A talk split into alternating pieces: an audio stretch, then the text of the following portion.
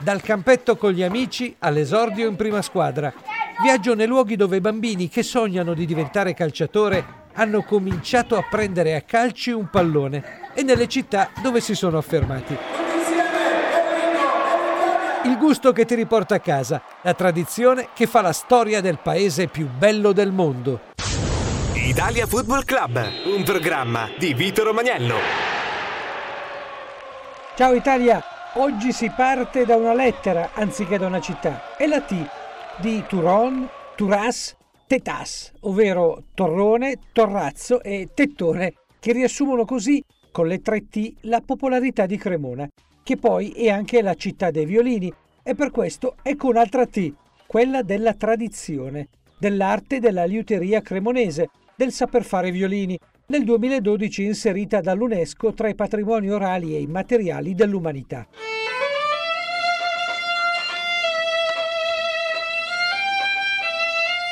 Mi chiamo Gaspar Borchardt, faccio il liutaio qui a Cremona, sono a Cremona dall'83 ed ero arrivato per, per, perché ero affascinato dal suono del violino e da questo mestiere in cui c'è un connubio di suono, di, di scultura, di, anche un po' di, di, di, fisica acustica, di ingegneria, c'è un po' di tutto. Che, che io oggi possa lavorare qui come liutaio lo devo alle grandissime intelligenze artigiane che sono Amati, Guarneri, Stradivari. Caterina De Medici ha ordinato un'orchestra intera a Andrea Guarneri e da lì tutti gli altri nobili, oh cos'è sta roba, come oggi una Ferrari, un, un, un orologio, un Rolex, così allora era avere un, un violino cremonese. Il violino a Cremona è anche dolce, una delle forme più facili da trovare per il torrone, nato nel 1441 in occasione del matrimonio tra i duchi di Milano Francesco Sforza e Bianca Maria Visconti. Ma molti si domandano perché nasce a Cremona il torrone quando di Mandorletti a Cremona non ne vediamo? Perché a Cremona c'era il Po e c'è il Po che è sempre stata una grandiosa via di comunicazione. Se voi andate in piazza del Duomo e vi trovate il Duomo completamente rivestito di marmo, dite dove sono le cave di marmo. Il marmo è arrivato dal Po. Massimo Rivoltini è un artigiano del torrone. Io devo dire, per me è stata una grande opportunità, io ringrazio il mio papà, il mio nonno, il mio bisnonno perché io ho raccolto in realtà un, un testimone che mi è stato dato e una storia fatta di lavoro, di sacrifici, di, di imprenditorialità, quindi eh, eh fare il torrone, essere artigiano a Cremona penso sia abbastanza un'opportunità un e una, ritengo una, una fortuna e un onore. Abbiamo parlato del torrone a forma di violino, ma il disegno di quello tradizionale dovrebbe rappresentare un omaggio al Torrazzo, che con i suoi 111 metri è la torre più alta d'Italia. Un'altra T per la quale è famosa Cremona è quella di Tognazzi, Ugo Tognazzi, attore e regista che ha fatto la storia della commedia all'italiana.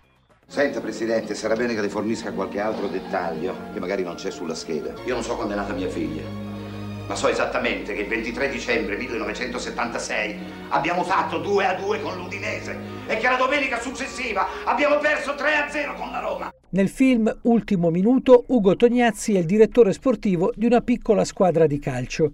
Ma se parliamo di calcio a Cremona, un'altra importante T è quella di Titta Rota, come era chiamato il bergamasco Giovan Battista Rota, allenatore della Cremonese dal 1970 al 1976 anni nei quali ha ottenuto una promozione in Serie C, categoria nella quale ha fatto debuttare il sedicenne Antonio Cabrini, prodotto del vivaio grigio-rosso.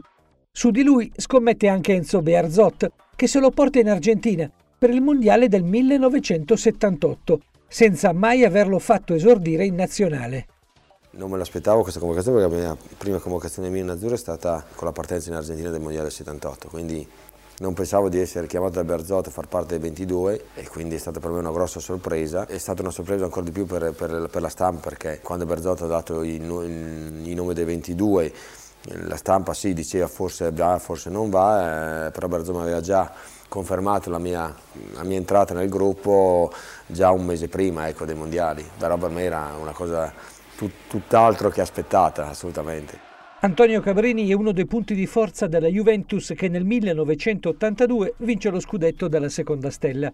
Terzino, insieme a Claudio Gentile, a difendere la porta di Dino Zoff con il sostegno del libero Gaetano Scirea.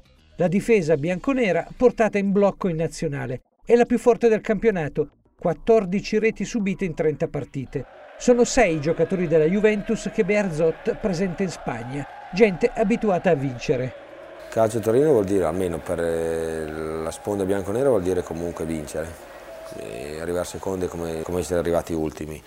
Per Torino è un, un, un fiore all'occhiello, eh, essendo Torino una, una, una città industriale ed è meravigliosamente bello fare del calcio a Torino perché a Torino veramente sei, sei tranquillo, sei lasciato stare, non, non, hai pressioni di nessun genere, è la città ideale per giocare a calcio, questo sicuramente. I nazionali hanno avuto sempre, sia del 78 che dell'82, sempre avuto, eh, soprattutto quello del 78, un grosso blocco Juventus, quindi comunque secondo me è, è, importante, è molto importante, è stato un gruppo così compatto e numeroso di, di un'unica squadra.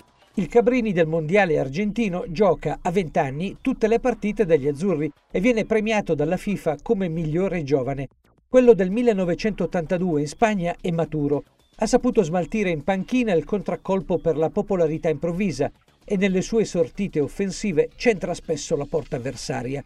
Dal bianconero all'azzurro è uno dei punti di forza del gruppo. La nostra forza caratteriale dentro, dalla nostra consapevolezza che comunque era una squadra che eh, non, non, era poi così malvagia, anzi sicuramente eravamo consapevoli di avere una, una grossa squadra dentro. Una squadra innanzitutto era figlia di quella del 78 e, e quindi già con, a livello caratteriale una squadra molto forte, poi aveva un, un grosso gruppo molto unito, molto compatto che, che ci faceva sentire molto, molto, forti. La maglia azzurra è sicuramente l'espressione massima del, del, del calcio in un paese in questo caso per il calcio italiano, soprattutto per un, un atleta è delle, la massima aspirazione di, di, un, di, un, lavoro che fai settimanalmente nella tua squadra di club e poi hai una gratificazione quando arrivi in nazionale. Superata la prima fase non senza difficoltà, cosa passa per la testa quando si è inseriti in un girone con Argentina e Brasile? che scherzavamo contro quelle due squadre lì, poi andavamo avanti senza problemi, cioè, nel senso che eravamo consapevoli che erano le due squadre più forti del mondiale, però eh, le abbiamo affrontate con, con, eh, con la serenità giusta. 40 anni dopo si può anche scherzare così, ma quelle due partite sono state cariche di tensione prima e ricche di gioia azzurra poi, in particolare quella con il Brasile, decisa dalla tripletta di Paolo Rossi, definita dai sudamericani la tragedia dello stadio Sarrià a Barcellona, considerata uno dei più grandi incontri di calcio di sempre.